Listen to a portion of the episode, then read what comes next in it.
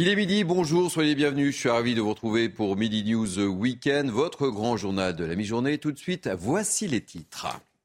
À la une de ce journal, ce terrible accident dans le nord à Villeneuve d'Ascq. Quatre personnes, dont trois policiers, sont mortes ce dimanche matin dans une collision. Des précisions dans quelques instants. Dans ce journal, on ira à Marseille avec ce nouveau règlement de compte ce dimanche matin. Le bilan est lourd, très lourd, trois victimes. Nous serons avec Rudy Mana, porte-parole Alliance Sud pour les dernières infos. À la une également, cette montée au créneau de trois leaders des Républicains dans les colonnes du journal du dimanche ce matin. Éric Ciotti, Olivier Marlex et Bruno Retailleau. Ils dévoilent les contours de deux textes de loi qu'ils vont présenter cette semaine, leur plan contre l'immigration. Augustin Donadieu nous dira tout. Gauthier Lebret est avec nous. En Ukraine, la ville de Bakhmut semble être tombée entre les mains de la Miss Wagner. Alors, est-ce que l'Ukraine a perdu réellement Harold Iman sera également avec nous. Enfin, dans ce journal, on parlera rugby. Ils l'ont fait. La Rochelle est pour la deuxième fois champion d'Europe, la deuxième fois consécutive. Un match fou contre le Leinster de Dublin. Et vous verrez les images à la fin de ce journal. Avec moi pour commenter cette actualité, donc euh, Gauthier Lebret, spécialiste politique CNews, un programme chargé, mais nous sommes dimanche, c'est un peu normal. Bien sûr, le JDD euh, paraît, nous en parlons. Évidemment. Naïm Fadel, ravi de vous retrouver. Euh, vous aviez un peu déserté les plateaux et vous êtes bien bronzé en ce. dis ça, je dis rien. Soyez, bien, soyez bienvenus. Merci Thierry, ravi de vous retrouver. Vous nous avez manqué. Patrice Arditi, journaliste. Vous êtes en forme, Patrice? Absolument, et ravi d'être là. Et Joseph Toudnel, directeur de rédaction Capital Social. Soyez bienvenus, cher Joseph. Bonjour à tous. Et Harold Iman nous rejoindra dans quelques instants. On va donc commencer ce journal par cet accident dans le Nord. Quatre personnes, dont trois policiers, sont mortes ce dimanche matin dans la métropole lilloise, dans un accident euh, de la route entre un véhicule de la police nationale et un autre véhicule. Deux autres personnes, dont une qui était dans le véhicule de police, est en urgence absolue. Nous sommes avec Jean-Christophe Couvi, secrétaire national à l'unité SGP. Soyez le bienvenu, Jean-Christophe Qu'est-ce qu'on sait de cet accident et sur les dernières informations, Jean-Christophe? Oui, bonjour. Bah, écoutez, malheureusement, euh, on a perdu aujourd'hui trois, trois, de nos collègues, euh, des jeunes, euh, des jeunes collègues qui étaient, qui étaient voués, j'allais dire, à faire un grand, une grande mission de service public, une grande carrière. Euh, j'en sais pas plus que vous. Et puis pour l'instant, vous savez, le temps euh, pour nous est, plus au recueillement, à la tristesse euh, qu'à avoir les, éléments. Je pense vraiment à tous mes collègues sur place et à la famille aussi, aux familles qui sont endeuillées. Et aujourd'hui, c'est un dimanche très noir, très lourd pour tous les, tous les fonctionnaires de police en France. Voilà. Je pense qu'il n'y a pas un père de famille ou une mère de famille aujourd'hui qui va aller au service, euh, euh, prendre son service dans des conditions particulières, après avoir bien serré ses enfants et son conjoint ou conjointe, parce que malheureusement, il n'y a pas de petit, euh, j'allais dire, de, petites missions dans la police. Voilà, on est confronté à ça tout le temps et, on sait que quand on part le matin, des fois, on rentre pas le soir. Euh, c'est le, hélas, euh, quand on s'engage dans la police, dans, le service public, pour, justement pour euh, réaliser ces missions de service public, on sait que quelquefois on paye un lourd tribut. Et on n'en sait pas plus sur les circonstances de, cette collision, cher Jean-Christophe Couvi? Non, pour l'instant, vous savez, c'est le parquet qui est, qui, est le, chef d'orchestre de cette enquête, mais on a besoin de savoir aussi, tout le monde a besoin de savoir, parce que quand on veut faire son deuil, on a besoin d'avoir des éléments. Euh, donc c'est le parquet qui, va suivre l'affaire avec la préfecture. Et puis euh, nous, notre rôle, en fait, c'est vraiment de soutenir nos collègues, d'être avec eux sur le, sur le, dire, sur le lieu. Euh, à Roubaix, c'est 300 fonctionnaires de police qui sont tous choqués euh, il y a une cellule psychologique qui, va être déployée. Euh, le commissariat aujourd'hui, je pense même, va, fermer ses portes parce que euh, quand vous avez 300 policiers, c'est à échelle humaine, tout le monde se connaît.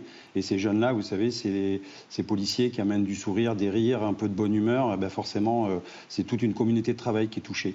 Voilà, donc aujourd'hui, encore une fois, je vous dis, c'est toute la police nationale qui est touchée et, je pense que ça ne sera pas une journée ordinaire pour tous les fonctionnaires qui vont travailler aujourd'hui. Et on le comprend aisément. Merci Jean-Christophe Couvi. Je rappelle que vous êtes secrétaire national d'unité SGP. Merci et, bon courage.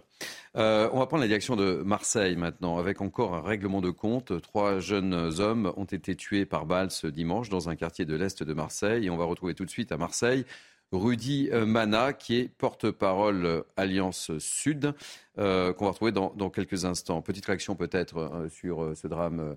dans, le Nord, peut-être Naïm Fadel, avant qu'on retrouve Rudy Mana. Ces policiers, bah, écoutez, une immense tristesse. Hein, on doit beaucoup à nos policiers, je le dis souvent, hein, ils risquent leur vie pour protéger la nôtre. C'est vrai qu'il faut attendre un peu de savoir comment ça s'est passé. Est-ce que c'est un accident de la route ou bien quelque chose qui soit en lien avec ces missions? Patrick Sarditi Les images sont absolument effrayantes, effroyables. Ce sont des, policiers qui, qui, sont intervenus pour, pour essayer de sauver véritablement une jeune fille euh, qui était en, en, grand, en grand danger. On ne sait pas, comme vient de le dire Naïma, exactement quelles sont les, les, circonstances de, ce choc effroyable, mais, mais j'écoutais euh, notre ami policier tout à l'heure euh, qui, parlait de, l'ambiance qui devait régner dans le commissariat de Roubaix, ça doit être absolument mais épouvantable de, rentrer dans, dans, un commissariat, dans son commissariat et de se dire bah, j'ai quatre jeunes collègues, euh, trois jeunes collègues qui sont, euh, qui sont décédés dans ces conditions, même pas y penser. Joseph Tounel. Moi je engage tous ceux qui insultent la police systématiquement, notamment dans la classe politique, à réfléchir. Mathieu Lebret. Est-ce que vous voulez que j'ajoute à ça? Il n'y a pas grand-chose à dire, euh, si ce n'est on n'a pas les éléments de l'enquête. Euh, on ne va pas déclencher de polémique inutile euh, maintenant. Allez, je vous le disais, on va, on va retourner à, Marseille, où, encore une fois, Marseille a été victime d'un règlement de compte. Et on va retrouver tout de suite Rudy Mana, porte-parole Alliance Sud. Soyez le, bienvenu, Rudy Mana. quelles sont, de votre côté, les, dernières informations dont, dont, vous disposez sur ce règlement de compte, Rudy Mana? Bonjour à vous. Les, dernières informations que nous avons, c'est que trois, trois individus qui, sont, ont été visés par des tirs d'armes à feu à la, Kalachnikov à la sortie d'une boîte de nuit aux alentours de 5h30 ce matin dans le 11e arrondissement de Marseille. 11e arrondissement de Marseille qui, qui est un quartier plutôt tranquille, boulevard de La Pomme. Euh, c'est un quartier où on a très peu de difficultés. Et à la sortie de cette boîte de nuit, il semblerait que ces trois individus étaient la cible de, de, nombreux coups de feu en leur direction euh, par un ou plusieurs individus, on n'a pas les détails encore, euh, à l'arme de guerre, euh, provoquant le, décès de ces, de, ces trois individus qui, qui ont aux, alentours d'une vingtaine d'années. Le quartier était a priori, selon mes informations, relativement calme. Ce n'est pas un quartier dit sensible. Complètement, et c'est ça qui est, encore plus inquiétant, c'est que on peut se rendre compte qu'aujourd'hui Marseille devient une ville martyre, puisque dans tous les quartiers de la ville, euh, on est amené à avoir des, fusillades, des règlements de compte, avec la plupart du temps des, décès de ces, personnes et on a aussi beaucoup de, blessés par balle. C'est extrêmement inquiétant pour les policiers que nous, que nous sommes parce que on travaille d'arrache-pied, nous, vous savez, on travaille avec beaucoup de cœur, beaucoup de détermination, on casse des réseaux de trafic de sup, on interpelle par la police judiciaire de nombreux auteurs de ces fusillades, et malgré tout, on a tous les jours des mauvaises nouvelles, on a tous les jours des fusillades et on a tous les jours quasiment des, des, individus blessés par balle. Et, et, on en est cette année, il faut le rappeler, à, à 21 victimes, euh, plus les nombreux blessés. Euh, on ne sait pas où ça va s'arrêter, on ne sait pas quand ça va s'arrêter, mais on est parti sur une année qui est, qui est dramatiquement historique. Et on a le sentiment que ça ne s'arrête jamais à Marseille, malheureusement, sans vouloir stigmatiser la, ville, mais euh, j'ai l'impression qu'on ne cesse de commenter ce genre d'histoire à Marseille sur les plateaux de, de CNews, entre autres, et, pas que chez nous d'ailleurs. Vous avez tout à fait raison et, vous savez, j'aimerais beaucoup moins commenter ce genre de, de, phénomène, euh, mais malheureusement, effectivement, on a l'impression qu'on a beaucoup d'autres villes qui sont touchées, il faut le reconnaître. Ces dernières semaines, on a eu pas mal d'autres villes qui ont été touchées par ces, ces fusillades, mais, mais Marseille, c'est c'est récurrent, quoi. C'est extrêmement récurrent. Euh, et puis, euh, le ministre de l'Intérieur a fait des efforts en mettant énormément de policiers. La police judiciaire fait un travail comme elle n'a jamais fait. Elle a des résultats exceptionnels. Et pourtant, et pourtant, tous les jours, on est presque amené à, commenter ce genre de, de règlement de compte. C'est pour ça que je le dis très clairement aujourd'hui, si, il faut que la police soit aidée, il faut que d'autres institutions de l'État viennent nous aider et il est temps euh, que, que l'on tire la, une vraie sonnette d'alarme pour Marseille pour, pour essayer de, de, combattre ce phénomène tous ensemble. Parce que, parce que seul, on n'y arrivera jamais. Réaction de, de mes, mes, invités, Patrick Sarditi Je ne sais pas si c'est vraiment Marseille qui est important. Ce qui est important, c'est le trafic de drogue qui engendre des milliards, des milliards d'euros, et les trafiquants vont pas cesser brusquement euh, de, faire ce qu'ils font parce qu'il y aura des unités supplémentaires de police qui vont arriver euh, dans la ville. Il y a une unité de CRS qui est arrivée il y a, il a, pas longtemps, mais on, voit bien que ça s'aggrave. Rudy Mana le disait, 21 morts déjà depuis le, début de l'année. Euh, franchement, ce marché de la drogue, il, il est là, et c'est ce qui importe en priorité. Maintenant, on le dit et on le redit, c'est peut-être le marché des consommateurs qu'il faudrait également combattre. mais on voit bien qu'il y a une spécificité euh, Marseille, 21 morts à Marseille. il y a d'autres villes, mmh. de grandes villes, euh, même dans, en région Île-de-France, qui sont gangrénées par le trafic euh, de, drogue, qui sont même parfois dans les premières en termes de trafic de drogue, mais on n'a pas ces fusillades. Et, il y a encore eu des fusillades à Nantes. C'est ça qui est dramatique. Hein. Et moi, je pense, Rudy Mana nous a bien dit qu'aujourd'hui, les efforts sont faits, mais je pense qu'on a trop attendu, justement, et qu'on a été trop laxiste, ce qui explique qu'aujourd'hui, il faut rattraper tout ce temps temps perdu. Moi, je voudrais aussi rappeler que Samia Gali, il y a quelques, je crois qu'il y a euh, même pas une dizaine d'années, elle a alerté en disant il faut l'armer. Et moi, je suis de ceux qui disent qu'aujourd'hui, on a un phénomène tellement gravissime parce que c'est des armes qui circulent qu'il faut effectivement peut-être réfléchir à ce qu'il y ait une intervention de l'armée. Et euh, regardez ces, chiffres qui s'affichent, euh, Joseph Tfounel. 21 morts, dont 19 abattus par balle, règlement de compte à, Marseille en, 2023. Ça, vient d'être dit, c'est un phénomène euh, lourd. Moi, Marseille, je connais bien, j'aime beaucoup Marseille. C'est une ville qui peut être très agréable. le problème, je me rappelle, il y a quelques années, pour aller rejoindre l'autoroute depuis chez des amis, pour aller embarquer pour la Corse, pour Nice, il fallait traverser une cité. Et on me disait, on ne la traverse pas. Et effectivement, la cité, devant, il y avait des chaises, des tables, et il laissait rentrer qui il voulait. C'était le trafic de drogue, et c'est pas de la faute de la police. La police avait ordre de ne pas intervenir.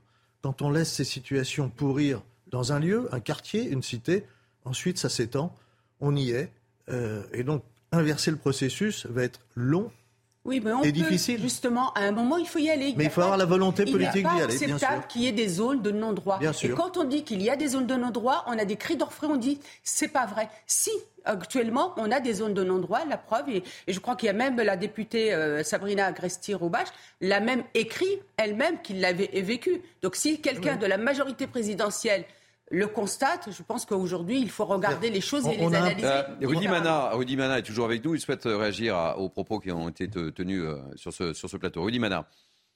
Oui, oui, je suis, je suis plutôt d'accord avec tous vos invités. Euh, effectivement, c'est un problème qui, qui, dure depuis de nombreuses années. Mais vous savez, aujourd'hui, moi, je le dis assez régulièrement sur votre antenne d'ailleurs je crois qu'il faut que vraiment tout le monde, euh, tout le monde se mette au boulot, quoi. Et il faut arrêter de penser que la police, encore une fois, va tout gérer. C'est-à-dire qu'il faut que des profs viennent euh, dans ces quartiers, il faut que des, politiques viennent dans ces quartiers, et il faut arrêter que certains politiques euh, cautionnent ce genre de choses, parce que ça devient insupportable de, jeter l'opprobre sur la police et, presque de défendre certains de ces individus. Il faut, que, il faut que des associations de quartier, il y a des associations formidables sur Marseille, qui essayent de faire des efforts.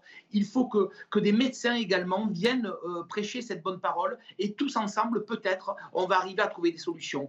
Euh, c'est vrai que la police n'y arrivera pas. Il faut, il faut que ce constat, on puisse le tirer définitivement aujourd'hui, mais pour que tout le monde se réunisse autour d'une table et pour que tout le monde aille vendre cette parole, parce qu'on on peut quand même aller parler, on peut amener cette pédagogie dans certains collèges, dans certaines primaires, en expliquant que la drogue, c'est véritablement de la merde et que ça n'amène à rien de bon pour la suite. Si on arrive à se mettre tous ensemble avec une impulsion nationale donnée, je crois qu'on peut essayer en tout cas de, résoudre une partie du problème, même si le problème est devenu aujourd'hui absolument incroyable et terrible. Et on voit les chiffres qui, s'affichent, hein, qu'on va pouvoir commenter. Une petite réaction, euh, euh, euh, euh Rudy Mana, petite question là. Il y en a un qui s'est fait arrêter il n'y a pas très très très longtemps. On a l'impression qu'il y a un nouveau métier entre gros guillemets, qui vient d'apparaître, c'est celui de, tireur à gage officiel. Oui, vous faites référence euh, à l'article qu'on a vu hier euh, dans Le Parisien. Effectivement, on a euh, une affaire sur deux est résolue par la police judiciaire de Marseille. C'est des résultats franchement exceptionnels.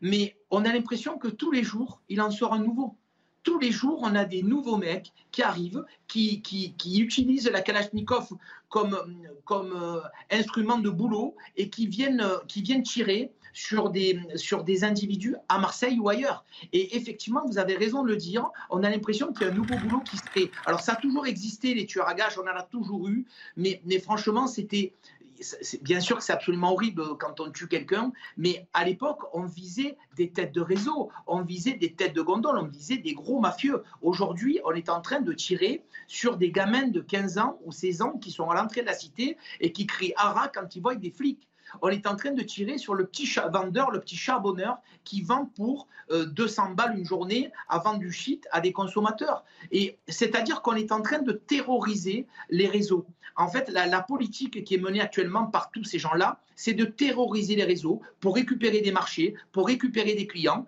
et pour, et pour mettre fin au, au réseau qui est en place pour en profiter davantage. Mais du coup, ça entraîne des vengeances, ça entraîne, ça entraîne tout ce qu'on voit aujourd'hui. Et malheureusement, on a l'impression d'arriver à une histoire sans fin. Merci euh, beaucoup euh, Rudy Mada. Je rappelle que vous êtes porte-parole euh, Alliance Sud. Merci d'avoir accepté de, témoigner dans le cadre de, Mini News. à Nancy, en bref, trois jeunes hommes ont été blessés par arme blanche hier sous fond de règlement de compte et quatre Tchétchènes ont été placés en garde à vue. Allez, à la une de ce Midi News, cette montée au créneau des républicains dans les colonnes du journal du dimanche, on parlait dans les titres, je vous vois impatient, mon cher Gauthier Lebret, les trois leaders des républicains s'affichent ensemble dans le JDD, Eric Ciotti, le président du parti, Olivier Marlex, le chef de file des, députés, sans oublier évidemment Bruno Retailleau, celui des sénateurs, euh, trois hommes qui apparaissent unis pour présenter deux textes de loi sur l'immigration. Explication Augustin Donadieu, je vous donne la parole juste après. Je l'attends. Avec leurs deux propositions de loi offensives, les républicains veulent reprendre le contrôle en matière d'immigration. L'objectif, mettre un coup d'arrêt à l'immigration de masse, selon Éric Ciotti, le président du parti. Première proposition de loi, modifier la Constitution pour permettre la consultation des Français euh, par référendum. Car aujourd'hui, l'immigration ne fait pas partie des sujets pouvant donner lieu à une consultation référendaire. Toujours dans la Constitution, le parti de droite souhaite l'inscription de l'assimilation dans cette Constitution. Enfin, deuxième proposition de loi, eh bien, elle reprend en partie euh, toutes les idées déjà défendues par les républicains. Par exemple, revenir sur l'attribution systématique des prestations sociales, s'opposer à la régularisation des travailleurs sans papier dans les secteurs en tension, permettre au pays euh, de déroger à la primauté de traité ou du droit européen, ou encore le rétablissement du délit de séjour clandestin. Bref, les LR veulent reprendre la main et dicter le tempo au gouvernement. L'occasion aussi pour les républicains habitués de longue date aux divisions, comme récemment lors de la réforme des retraites, eh bien de se montrer unis et capables de s'entendre dans un parti qui a failli disparaître. Alors, Gauthier Lebret, qu'est-ce euh, que ça vous inspire, cette tribune? Qu'il fasse attention, les républicains parce que Marine Le Pen risque de les attaquer pour plagiat. Ah. Ce qu'il propose, c'est quasiment le programme de Marine Le Pen. Un référendum sur euh, l'immigration, évidemment. Euh, réformer l'AME, on en parlait hier. C'est vrai qu'il y a un rapport qui a été rendu par une députée LR. Alors, ce serait plus une aide médicale d'État, mais une aide médicale euh, d'urgence pour baisser son coût. On sait que c'est un peu plus d'un milliard par an et que c'est en augmentation. Il propose aussi, les Républicains, pour toucher des prestations sociales, vous êtes étranger, il faut travailler 5 ans pour toucher, pour commencer à toucher les prestations sociales. C'était aussi une proposition de Marine Le Pen. Pour les fameux mineurs isolés, vous savez que pour savoir s'ils sont mineurs ou majeurs, on leur propose un test osseux. Bon, bah si ils refusent, euh, ces mineurs isolés seront considérés comme majeurs, présomption de majorité. Même chose, euh, proposition de Marine Le Pen. Et puis, évidemment, que le droit national prime sur le droit européen. Donc, pour y parvenir, les Républicains proposent euh, donc un, référendum et puis une réforme surtout de la Constitution, une loi pour réformer la Constitution. Alors ça, euh, il faut, euh, pour que la, Constitution soit réformée, trois cinquièmes quand même du Congrès, donc sénateurs plus députés. Donc euh, c'est pas fait parce que les LR, pour soumettre l'immigration aux Français à travers un référendum, il faut réformer l'article 11 de la Constitution qui ne permet pas que l'immigration soit un sujet de référendum. Alors effectivement, on entendait dans le papier d'Augustin, ils ne sont pas divisés d'apparence les LR sur la une du JDD. Alors vous regardez l'article. Vous, regardez la dernière petite réplique de Bruno Retailleau à Aurélien Pradier qui veut un référendum d'initiative partagée. Or on sait bien que les référendums d'initiative partagée ne fonctionnent jamais. Deux viennent d'être toqués sur la réforme des retraites euh, par le Conseil euh, constitutionnel et surtout cet article 11 qui est opposé à ce qu'on le change? Gérard Larcher, président du Sénat, il y a à peine quelques jours dans une autre interview. Donc on voit bien qu'effectivement ils, ils apparaissent unis sur la, euh, couverture du JDD, mais en sous-marin, il y a quand même de petites divisions. Et oui, c'est un changement de cap. Ils veulent par exemple rétablir la double peine. Qui a supprimé la double peine? Nicolas Sarkozy. Donc on voit bien quand même des revirements euh, du côté des LR. Et alors surtout, j'en termine par là, parce que vous savez quand même, il faut parler du projet de loi immigration porté par Gérald Darmanin. Là, les républicains sont très clairs. Non seulement ils ne le voteront pas, mais si le gouvernement, qui n'aura pas de majorité du coup pour le faire passer, passe par 49.3, Olivier Marlex propose de déposer une motion de censure. Donc là, s'il y a une motion de censure euh, DLR votée par la NUPES et le Rassemblement national, le gouvernement tombe. Donc le gouvernement n'est pas tombé sur les retraites, il ne faudrait pas qu'il tombe à cause de l'immigration. Bon, un mot rapide, Namiem Fadel, ils occupent, ils occupent le terrain, les Républicains. Ah oui, moi je ils essaient d'occuper le terrain en tous les cas. Moi, je trouve que là, clairement, ils occupent le terrain, ils reviennent en force sur un sujet quand même euh, hautement euh, important. Ils maîtrisent le sujet. La proposition, la 43 propositions, elles sont euh, globales et complète. Euh, ils abordent aussi ce qui, ce qui, était, qui était peu abordé aussi concernant cette, euh, la question qui est liée à l'Europe, où euh, vous avez le, le, qui avait été supprimé d'ailleurs par euh, Monsieur Valls, Emmanuel Valls, le délit d'entrée et d'installation. Ça c'est important. Le délit de clandestinité. le délit de clandestinité, etc. Où aujourd'hui un, euh, une personne peut arriver en France et elle a le droit d'entrer et de s'installer. Donc on peut même pas parler d'une entrée illégale. Donc c'est extrêmement euh, important. Moi, j'ai trouvé que tous les sujets, ils les abordent avec force, avec une volonté. Ils abordent aussi les rapports au pays d'origine, ça c'est important, avec détermination. Et quand vous dites, cher euh, Gauthier, qu'il plagie euh, Madame Le Pen, excusez-moi, mais quand on est censé quand on est raisonnable, quand on a le souci de ce pays, quand on a le, souci de la cohésion sociale et l'appartenance commune, qui, qui fait qu'aujourd'hui on est dans une république une et indivisible, on ne peut pas faire ces mêmes constats. Non, mais politiquement, c'est intéressant que les LR reprennent les propositions de Marine Le Pen. Ils ne l'ont pas fait plus tôt, euh, notamment pendant la dernière présidentielle avec euh, Valérie Pécresse. Ils n'ont pas toujours proposé un, référendum. Ils n'ont pas toujours proposé des mesures aussi drastiques. Et puis c'est aussi intéressant de rappeler que c'est eux qui ont supprimé la double peine. Peut-être qu'ils découvrent le gaullisme et qu'ils s'aperçoivent que la souveraineté d'un pays, c'est quelque chose d'important. Euh, voilà, c'est bien pour les LR. Il n'aurait pas fallu qu'ils trahissent le gaullisme pendant si longtemps. En tout cas, ils n'ont pas disparu. Ils sont 62, hein, et c'est un parti euh, dont le, gouvernement ne peut pas se passer. Allez, euh, dans l'actualité internationale, Moscou qui revendique depuis hier soir la prise de Bakhmut, épicentre des combats à l'est de l'Ukraine, théâtre de la bataille la plus longue et la plus sanglante depuis le début de la guerre. Vladimir Poutine a également félicité la milice Wagner et, l'armée russe. On fait le point avec Clémence Barbier et on sera dans quelques instants avec Harold Iman. Dans les mains du patron et des combattants du groupe paramilitaire russe Wagner, des drapeaux russes à Barmout. L'opération pour la prise de Barmout, le H-Viande de Barmout, a duré 224 jours. Tout un symbole pour Moscou, qui confirme elle aussi le contrôle total de cette ville de l'Est de l'Ukraine après des mois de combats sanglants. À la suite des actions offensives des unités d'assaut de Wagner, avec le soutien de l'artillerie et de l'aviation de l'unité sud, la libération de la ville de Bakhmut est totale. Dans un communiqué, Vladimir Poutine a également félicité son armée et Wagner. De son côté, Kiev dément et assure contrôler une partie des installations industrielles et quelques immeubles d'habitation. Cette semaine, l'armée ukrainienne a revendiqué la prise de plus de 20 km aux forces russes au nord et au sud de la ville, mais elle reconnaît que la situation est critique. Bakhmut, qui comptait 70 000 habitants avant la guerre, n'est plus qu'un champ de ruines. Les deux camps ont subi d'importantes pertes. Si elle était confirmée, la prise de la ville permettrait à Moscou d'afficher une victoire après une série de revers humiliants. Harold Iman, on, fait le point un peu avec vous sur, euh, sur la situation, racontez-nous. Oui, donc Bakhmut n'est pas vraiment entre les mains ukrainiennes. Même euh, Volodymyr Zelensky à Hiroshima, euh, il a dit de toutes les façons, Bakhmut est un champ de ruines. il n'y a que les gravats et notre cœur. Bakhmut vit dans notre cœur. Donc le fait que les Ukrainiens tiennent encore une petite banlieue ou un district euh, n'a pas beaucoup d'importance. La ville est pulvérisée, vraiment. Donc, euh, ce qui comptait dans cette bataille, c'est que euh, l'armée russe et leur supplétif mercenaire Wagner ne dépassent pas Bakhmut Et cela est à peu près certain, comme on voit sur la carte, Bakhmut, et ça serait la porte vers d'autres villes derrière, comme Kramatorsk, qui serait la, capitale plus ou moins euh, du Donbass, encore entre les mains ukrainiennes.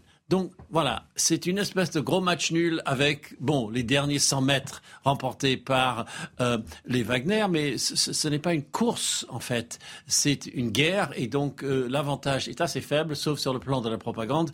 Comme ça, euh, côté Vladimir Poutine, on peut dire c'est une grande victoire. maintenant, bien sûr, on l'a entendu dans le sujet, euh, l'armée ukrainienne euh, est en position pour encercler à son tour, c'est son rêve en tout cas, la ville de Bakhmut. Comme ça, on a un va-et-vient permanent. C'est peut-être le début de la contre-offensive ukrainienne qu'on attendait depuis si longtemps. Merci beaucoup pour toutes ces précisions, mon cher Harold Iman. Et on vous retrouvera dans la deuxième partie du Grand Journal pour faire un, bilan du G7 euh, qui s'est déroulé au Japon, comme tout le monde le sait. On va terminer par une page sport, une page rugby et le sacre pour La Rochelle, deuxième titre de suite en Coupe des Champions avec un scénario dingue. Je ne sais pas si vous avez vu le match, mais c'était dingue. Ils étaient menés 17 à 0 après 12 minutes de jeu. Les Rochelais ont effectué une incroyable, ce qu'on appelle une remontada. Ça existe aussi au rugby contre le Leinster à Dublin. Score final 27-26. Synthèse de la rencontre et réaction avec Emma Kanta. Il y a des victoires dont seul un champion a le secret. Au bout d'une finale encore irrespirable, le Stade Rochelet allé décrocher une deuxième Coupe d'Europe. Je suis persuadé que qu'on ne se rend pas compte de ce qu'on a fait ce soir. C'est quelque chose d'énorme. C'était ouf à Marseille. C'était juste fou à Marseille. Je pensais que, j'avais touché le sommet au niveau des émotions avec, euh, avec le match, avec, avec le port. Et euh, franchement, ça s'arrête jamais. Les Maritimes ont pourtant pris la marée irlandaise à Dublin. Après 12 minutes, 3 essais à 0 pour le Leinster, 17-0 au tableau d'affichage, avant la réaction d'orgueil des Rochelais. On se dit, euh, on va jouer notre rugby et, ça va passer. Et comme dit Greg, le, caractère de l'équipe euh, fait qu'on arrive à renverser le match. Mais euh, à la mi-temps, c'est bizarre ce que je vais vous dire, mais on était plutôt serein. Grâce à deux essais, dont celui dans les dernières minutes qui lui offre la victoire. sans eux, c'était mort après 11 minutes, mais ils ont trouvé une solution. On rentre dans la catégorie d'être une special équipe, mais c'est juste le début. Juste le début, avant peut-être une fin en apothéose, avec un doublé Champions Cup Top 14, comme Toulouse il y a deux ans. Et je peux vous dire, ça a fait la fête du côté du port de La Rochelle. Allez, c'est la fin de cette euh, première partie de Second Journal, mais tout de suite, vous avez rendez-vous avec Barbara Klein, la parole au français. Barbara Bonjour Thierry, bonjour euh, à tous. Témoignage dans la parole aux Français euh, d'un médiateur des quartiers nord de Marseille. Il connaissait bien les trois jeunes hommes tués dans une fusillade tôt ce matin. Il nous confiera sa tristesse et sa colère aussi hein, de voir ces jeunes pris au piège de la grande criminalité alors que lui travaille au quotidien avec tant d'autres pour tenter de les en éloigner. La peur ne doit pas être du côté des maires. Nouvel appel en soutien aux élus locaux. Christophe Bouillon, le président de l'association des petites villes de France, signe une tribune dans la presse aujourd'hui. Il appelle à une mobilisation générale de l'action publique pour la protection de ces édiles. Il sera en direct avec nous. Vous entendrez également le témoignage poignant d'une mère agressée plusieurs fois. Alors que la sécheresse sévit euh, dans les Pyrénées-Orientales, le nord du pays a lui subi de trop fortes pluies. Conséquence, les cultures de pommes de terre et de betteraves ont pris du retard. Témoignage d'un producteur dans la parole aux Français. Et puis, autre agriculteur dans notre émission tout à l'heure, celui dont le champ est envahi encore quelques heures hein, par des festivaliers du Technival dans l'Indre. Il nous dira comment il vit, lui, cet événement. Rendez-vous à 14h. Merci beaucoup et on sera au rendez-vous, ma chère Barbara. Allez, tout de suite, on marque une pause et on se retrouve pour la deuxième partie de votre grand journal. À tout de suite. Il est 12h30, vous êtes bien sur CNews, c'est le grand journal de la mi-journée, vous êtes habitué à ce rendez-vous dorénavant et euh, avec moi pour m'accompagner, Naïma Mfadel, essayiste, Joseph Tounel, directeur de la rédaction Capital Social, Patrice Arditi, journaliste, et Gauthier Lebret, qu'on retrouvera euh, dans quelques instants, évidemment, notre spécialiste politique. Et puis, on fera un point également avec euh, Harold Iman, spécialiste des questions internationales. Tout de suite, le sommaire de cette deuxième partie. À la une, on retournera donc euh, dans l'Indre, à Villegongy, que la France entière connaît dorénavant, pour faire le point sur le Technival. Il touche à sa fin. On sera sur place avec nos envoyés spéciaux, Solène Boulan et Jules Bedeau. On retournera à Marseille et sur ce nouveau règlement de compte qui a fait trois morts ce dimanche matin. À Marseille, c'est le ras-le-bol. Nous serons en direct avec Amine Kesachi, président de l'association Conscience. Dans ce journal, on reviendra également sur un autre ras-le-bol, celui des maires et cette tribune dans le journal du dimanche ce matin de l'Association des petites villes de France. On sera d'ailleurs en direct avec Marilyn Dupart, maire de Saint-Jean-de-Lonne, une commune dans les Côtes d'Or. Le sommet du G7 va se terminer au Japon. Le président Zelensky semble avoir marqué des points. Quel bilan Harold Iman sera avec nous. Et puis, à la fin de ce journal, on prendra la direction de New York avec cette information ô combien surprenante. New York s'effondre, c'est ce que nous dira notre correspondante Elisabeth Guedel. Allez, on commence cette deuxième partie du grand journal en prenant la direction euh, de l'Indre. Euh, ils étaient environ 30 000 a participé hier au Technival, interdit, vous le savez, par la préfecture sur un terrain privé de Villegongy.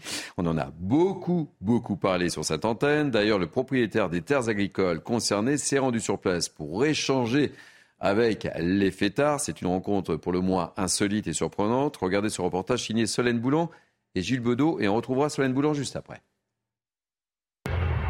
Dominique Payot regarde son champ intrigué. Prévenu jeudi par les gendarmes de l'arrivée de milliers de technivaliers, il a décidé d'aller à leur rencontre.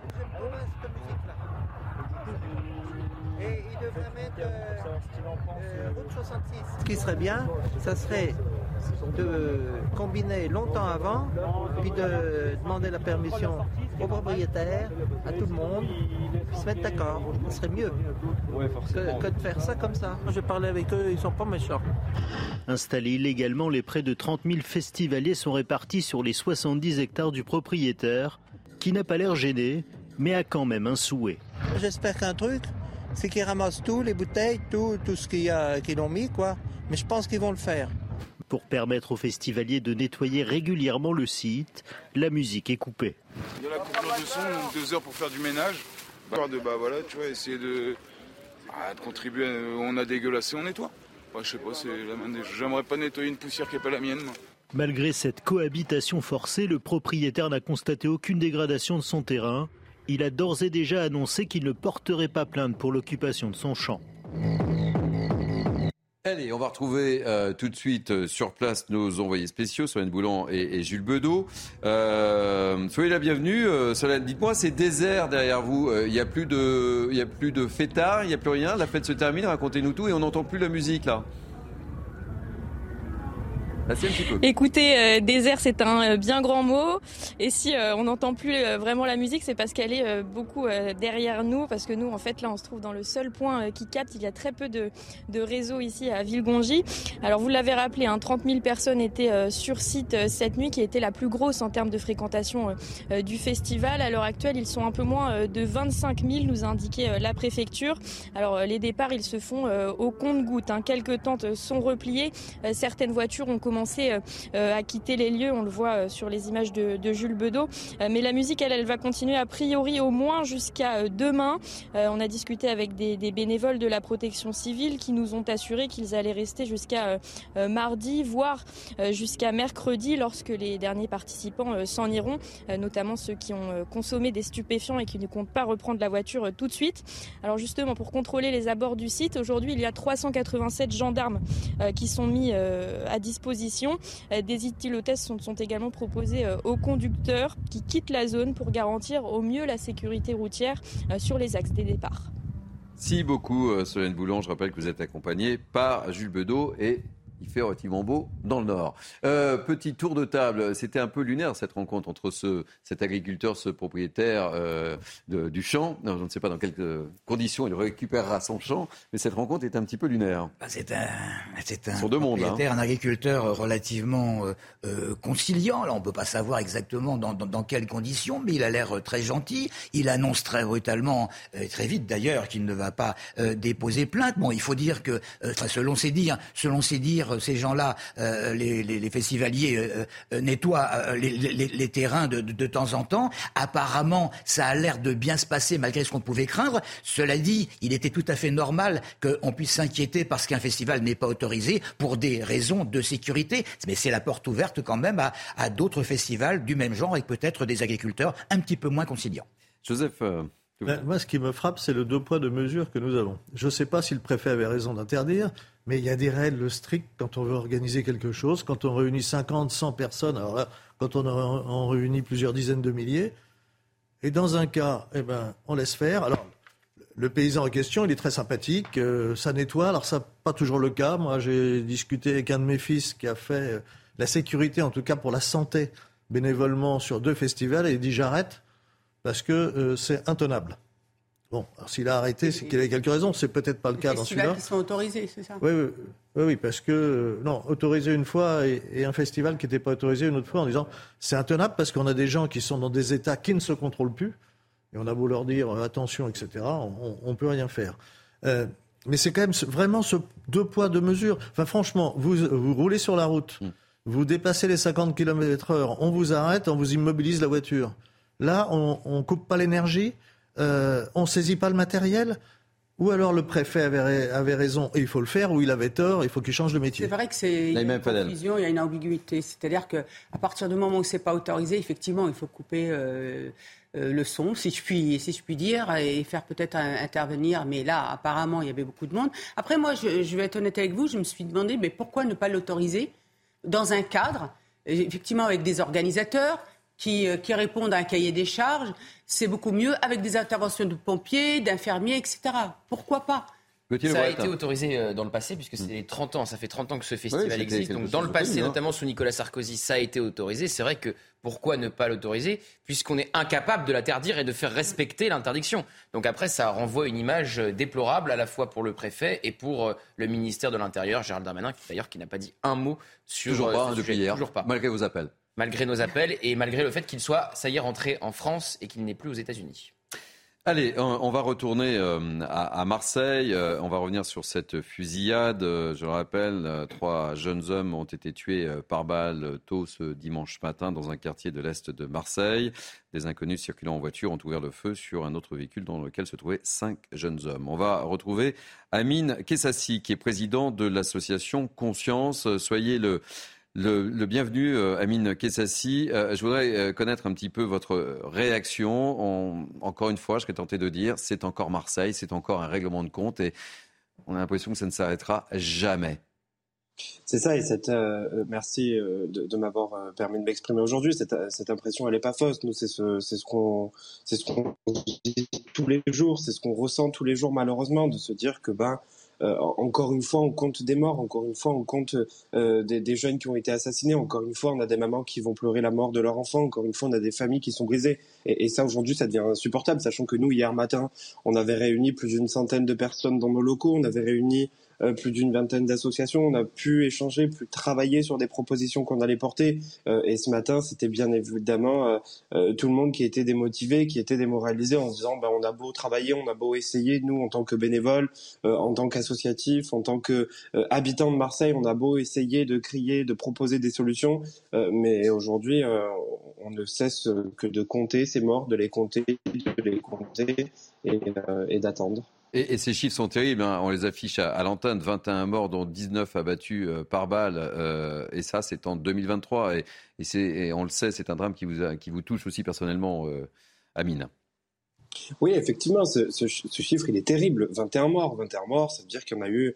Euh, on, est qu'au mois de mai, la période des festivals n'est pas encore arrivée, on est bientôt euh, en été. Moi, j'alerte dès maintenant en expliquant que cet été, on va connaître un, surcroît d'homicides, que cet été, on va commettre un, un, été ensanglanté. Aujourd'hui, la différence, c'est que ben, euh, cette question, elle touche plus que les quartiers nord, ce n'est plus que la question des quartiers nord. Euh, aujourd'hui, c'est la question des Marseillaises et des Marseillais, et c'est pour ça qu'il doit y avoir une réponse forte, qu'il doit y avoir une réponse globale. Moi, je lance aussi un appel à l'État parce que euh, aujourd'hui, c'est l'État qui doit garantir la, sécurité des citoyennes et des citoyens, c'est l'État qui doit garantir le, droit de vie des gens. On a le droit de vivre, de vivre dans la paix, de vivre sereinement. Et c'est ça qui est faux aujourd'hui, c'est qu'à Marseille, on est en train de crier euh, que nous, on a des jeunes qui pleurent toute la journée en disant on veut juste vivre tranquillement, on veut juste vivre en n'ayant pas peur de sortir, en n'ayant pas peur d'aller acheter une baguette, par crainte de se faire prendre une balle, euh, une balle perdue.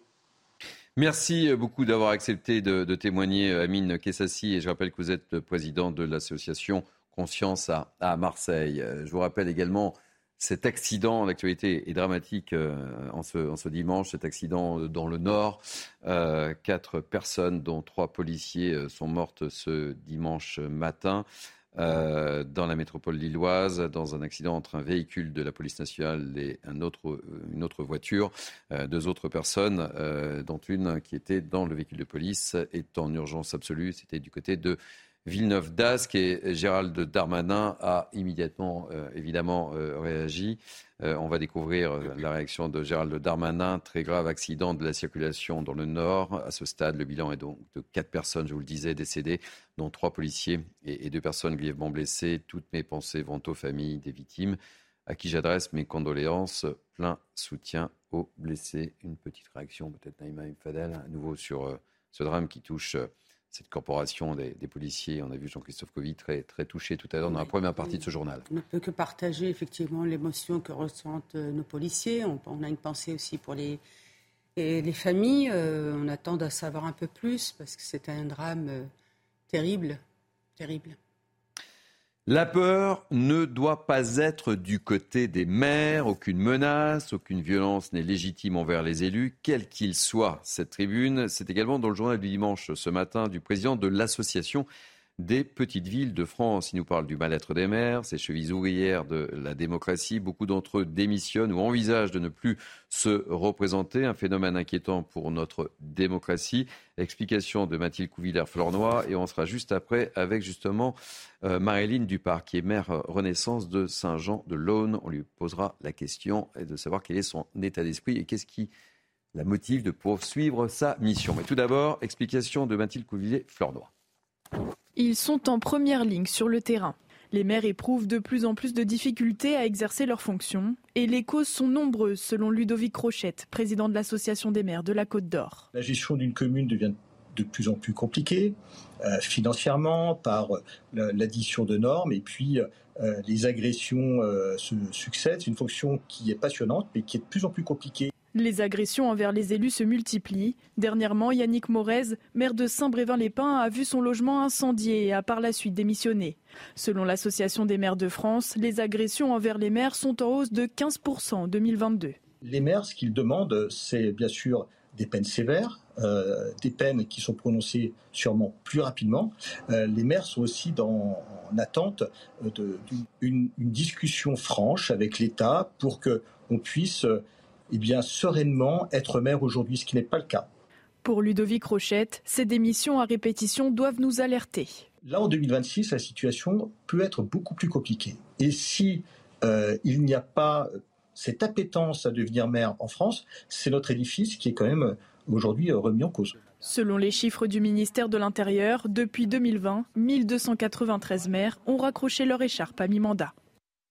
Alors, je le disais, Marilyn Dupart, maire Renaissance de Saint-Jean-de-Laune en Côte d'Or, est avec nous. Soyez la, la bienvenue, Marilyn Dupart. Que vous inspire cette tribune et, je voudrais également connaître votre état d'esprit. Euh, bah évidemment, c'est un constat euh, assez important. Euh, Ludovic Rochette donc l'a très bien dit. Nous sommes exposés, nous les maires et surtout donc petites communes et communes moyennes, nous sommes euh, énormément exposés. Euh, nos concitoyens euh, se lâchent un petit peu, c'est plutôt surprenant et, effectivement on voit quand même une augmentation de oui de contradictions en tout cas et euh, surtout de, de, de, mauvais messages de la part de nos concitoyens. Et, et, vous, vous avez été agressé il y a deux ans, si je m'abuse, euh, Marilyn Dupart. Oui, tout à fait. Expliquez-nous oui, un petit peu oui, ce qui s'est passé.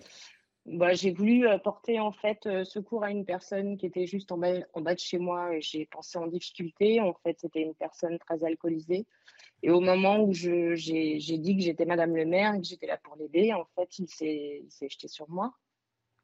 Alors vous, vous êtes à votre deuxième mandat, euh, vous n'avez pas souhaité baisser les bras, mais vous ne risquez pas d'en faire un troisième, si je m'abuse.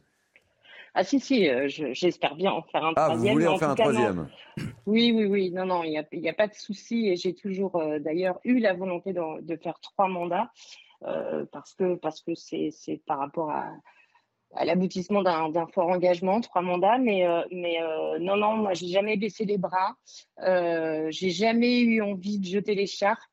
Euh, par contre, ce qui est certain, c'est qu'il y a des moments, c'est ce que je dis, nous sommes des, des, êtres humains comme les autres. Il y a des moments aussi personnels qui peuvent être plus compliqués, et quand on, est confronté donc à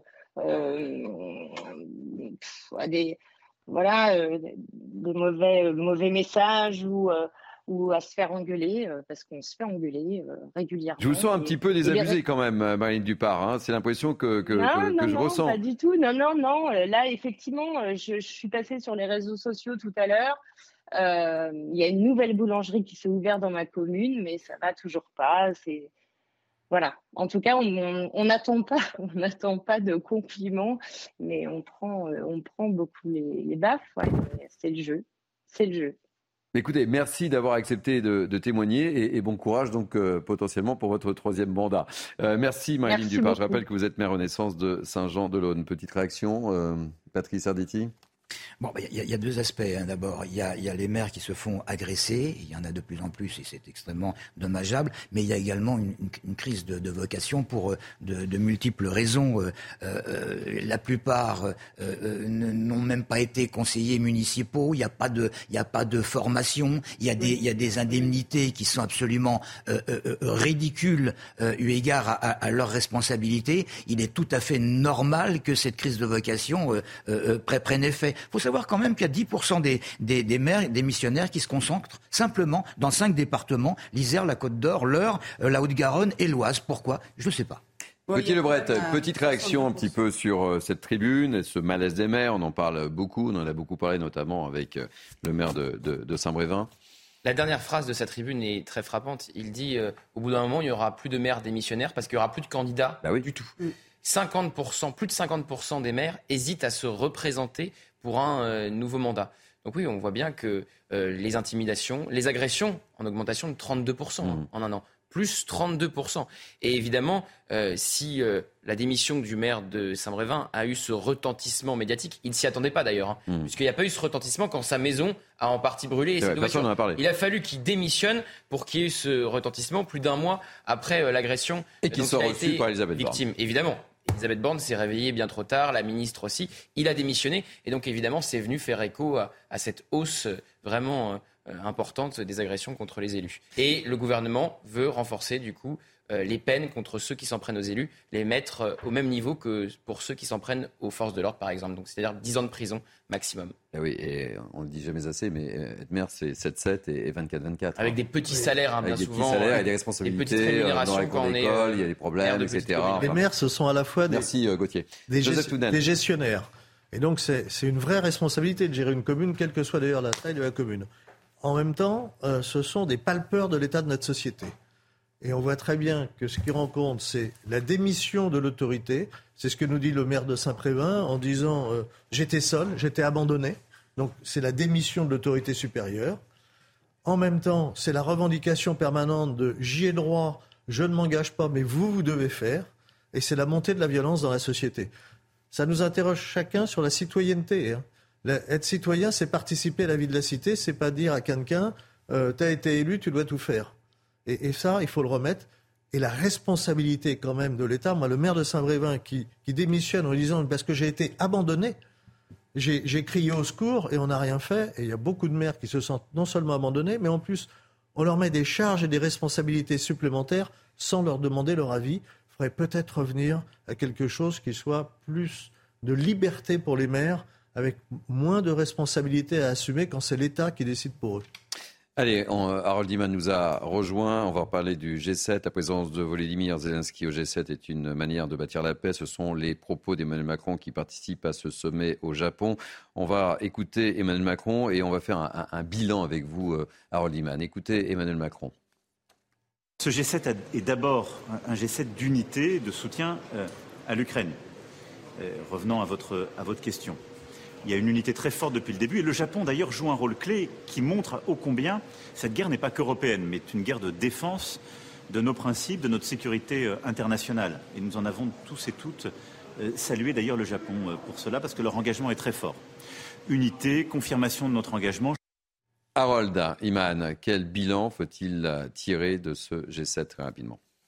Alors, Volodymyr Zelensky reçoit une couverture diplomatique euh, assez considérable. Et euh, on lui a promis d'ailleurs les avions F-16 américains. Le président américain vient d'expliquer que les F-16 seront utiles dans un deuxième temps quand euh, les forces russes seront plus loin vers la frontière russe et plus profondément, on pourra les frapper. Donc, pas de problème, on n'en a pas besoin tout de suite. Mais la promesse est faite, les Ukrainiens auront des F-16. Et tout ceci est en train de se dire maintenant, alors nous parlons à Hiroshima. Merci Harold. Euh, direction New York pour terminer ce journal. Pourquoi New York avec cette information surprenante? On parlait du climat en 2100, euh, on en a beaucoup parlé, et notamment dans les colonnes du journal du dimanche. Eh bien, sachez-le, New York s'enfonce chaque année un peu plus dans la terre, tandis que le niveau de la mer augmente. Explication de Elisabeth Guedel. Un effondrement de 1 à 2 mm par an, ça paraît peu, mais sur des décennies, ça peut devenir dangereux pour New York. Hein, selon les auteurs de cette étude scientifique, la ville s'enfonce sous le poids de ses gratte-ciel, 764 millions de tonnes. Même si le sous-sol est composé principalement de roches dures, solides, il existe aussi des couches beaucoup plus meubles, soulignés scientifiques, composées d'argile, de sable et de limon. L'affaissement est particulièrement prononcé dans le sud de Manhattan, une zone très proche du niveau de la mer, combiné à la montée des eaux due au réchauffement climatique, hein, déjà 22 cm de plus en moins de 75 ans, eh bien ces côtes new-yorkaises risquent d'être inondées de plus en plus souvent. S'ajoutent les tempêtes comme Sandy en 2012. Ça donne un cocktail de risques qui rend New York particulièrement vulnérable aux inondations. Depuis dix ans, la municipalité travaille à refouler l'eau le plus possible, mais vu le rythme effréné des constructions, l'affaissement de New York n'est pas prêt de s'arrêter. Étonnant, hein? Incroyable.